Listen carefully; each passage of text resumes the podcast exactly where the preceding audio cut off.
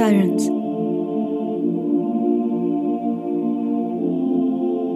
Chapter 15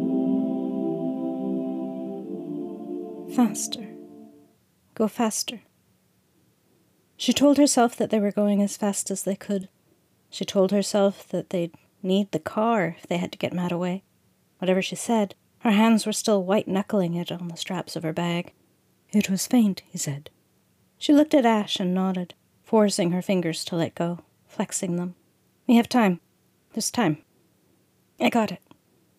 We know how to handle it, at least for now. No unfortunate surprises. Not a lot of poems about knowledge, Marianne said finally. I prefer love, my darling, and love is unknowable. You know me. I want to know you. She closed her eyes. Faster. Ash parked down the street. Marianne rocked in the passenger seat, finally realizing how fast they really had been going. I'll have a look about. Move up close, but keep yourself clear of danger for now. You're our best weapon against it. Ash disappeared. It was as easy for her in the city as it was in the forest. Marianne took more care, trying not to look suspicious while staying out of sight. No smells, that was good. It wasn't close enough to make her hurl. At the corner of the hedge, she stopped and waited. Lights began to cut yellow squares into the sky. She'd probably call the police on her if she saw her, lurking in the dark in such a nice neighborhood. She peered around the end of the hedge. The living room light was on. The curtains were open, but the shears were closed, leaving everything indistinct. It was quiet. No barking. No smell here, either. A blur slipped along the roof. She grabbed for her knife. A moment later, she heard Bobo's serious growling and saw him leaping against the fence at the side. Ash or the bog siren? She pulled her knife out. The front door burst open. Ash was pushing Matt, nearly lifting him off his feet. She saw him struggling, straining to look over his shoulder. She's coming. I know. We have to wait. She's coming. I can feel her. She needs help. She needs me. He tried again to fight her grip. Ash twisted his arms behind his back, propelling him down the driveway. Hey, what's going on? Even in the middle of an emergency, Marianne could see Ash's expression. For a minute, she smiled.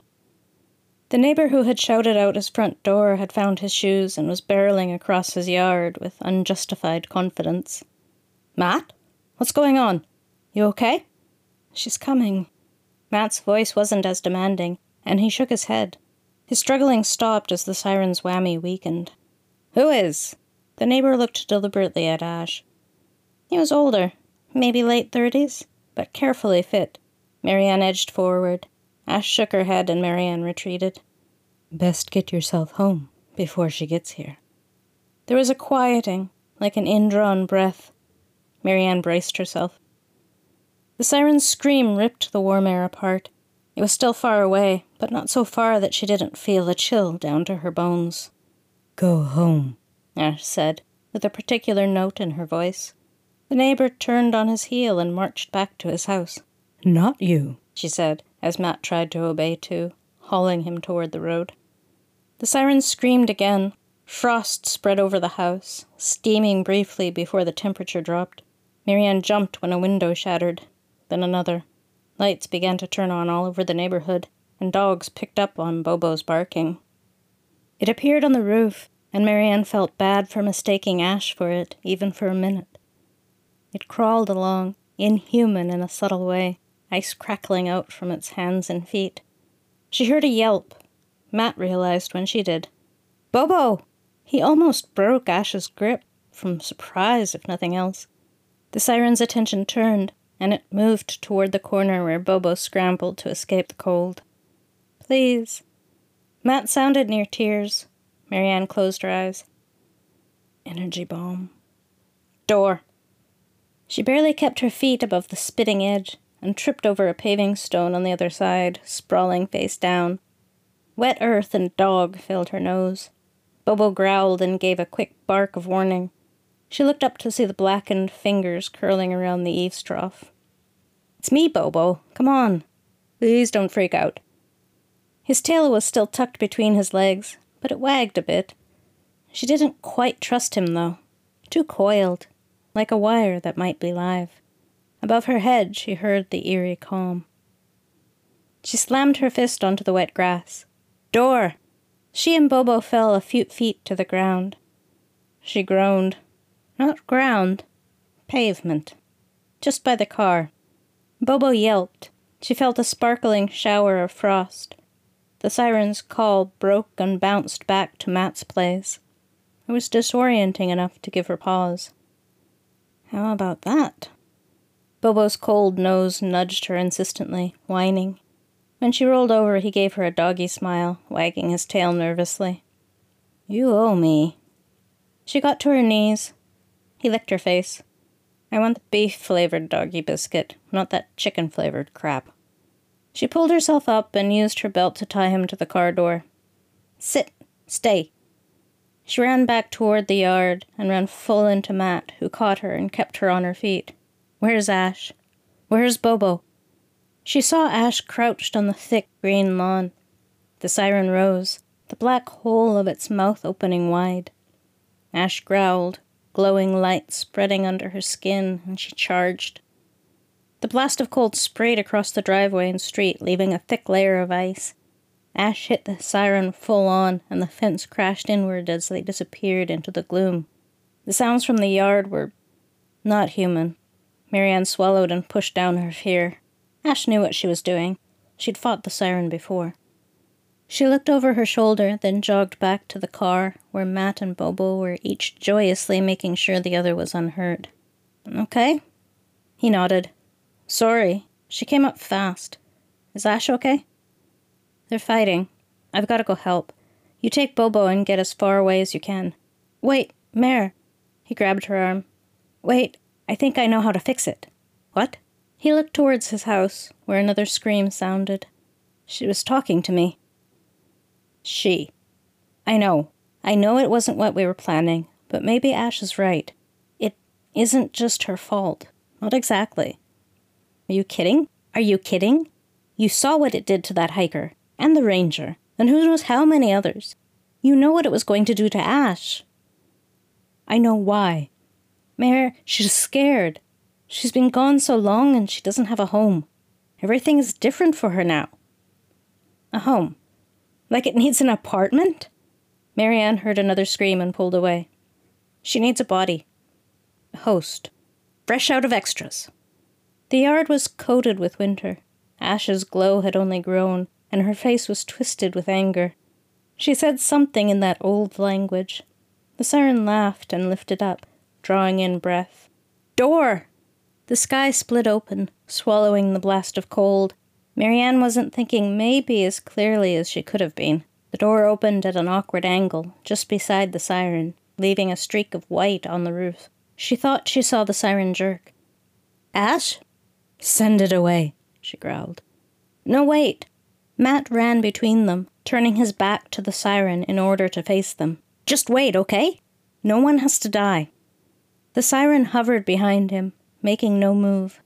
Marianne watched it, remembering Ash's pain. Now you take its side. Matt took a step back. Marianne understood. Ash didn't always look like herself. But he shook his head and spoke in that other language. Why do you believe it now? I just do. He didn't sound sure exactly. He sounded brave. Maybe no one has to die. It's worth a shot. Is it? Ash said. This isn't a game. The air grew colder, stealing Marianne's breath. It's my choice. There was another pattering exchange that she couldn't understand. What the fuck is going on? she asked. Ash looked at her. He wants to share himself. Is that even possible? I think so, Matt said. I gotta try. No, you don't. Right, well, I wanna try. You could die. I could save a life. It's using you. It's fucking whammying you, and you don't even know it. You don't get it. He turned and hurried toward it. No! Ash's arms held her back. It isn't safe, Marianne. He's a fucking idiot. Ash didn't exactly deny it. It's his choice, my girl.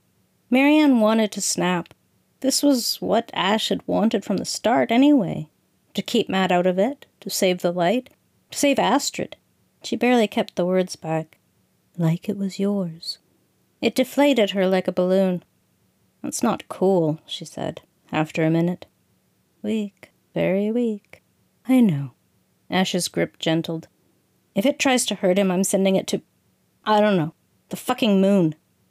The siren moved, light enough on its hands and feet to seem to float, but crawling down the face of the building like a bug. She leaned forward, but Ash was like a statue. We're ready, my girl. How would we even know if something went wrong?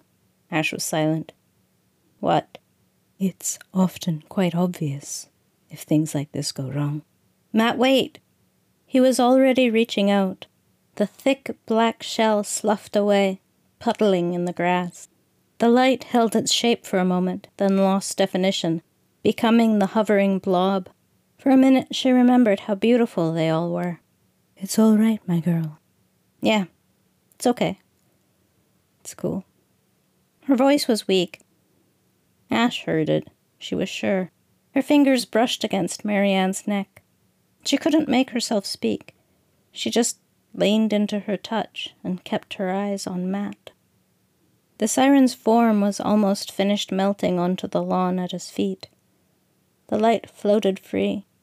Come on, let's try, like you wanted. Matt sounded like he was talking to Bobo. The light flared and plunged into his chest. Matt? He began to shake. Ash's arms vanished, and she was beside him instantly, helping him to the ground so he didn't hurt himself. Marianne watched, frozen in place as he convulsed. Ash held him through it, while Marianne stood uselessly, knife in hand. Matt arched up, every muscle pulled tight. His eyes were rolled back white, and she felt sick. She knelt down and awkwardly touched his arm. It felt like iron. He shouted. She jerked her hand away, and a yellow light faded under his skin. The convulsion subsided slowly. He sank onto the lawn, and his eyes mercifully closed. Ash checked his breathing and pulse, arranging his arms gently. Sit with him, my girl. Ash nodded toward the neighbor's house. I have some work. Ash vanished. Matt didn't wake up, but his chest was rising and falling evenly.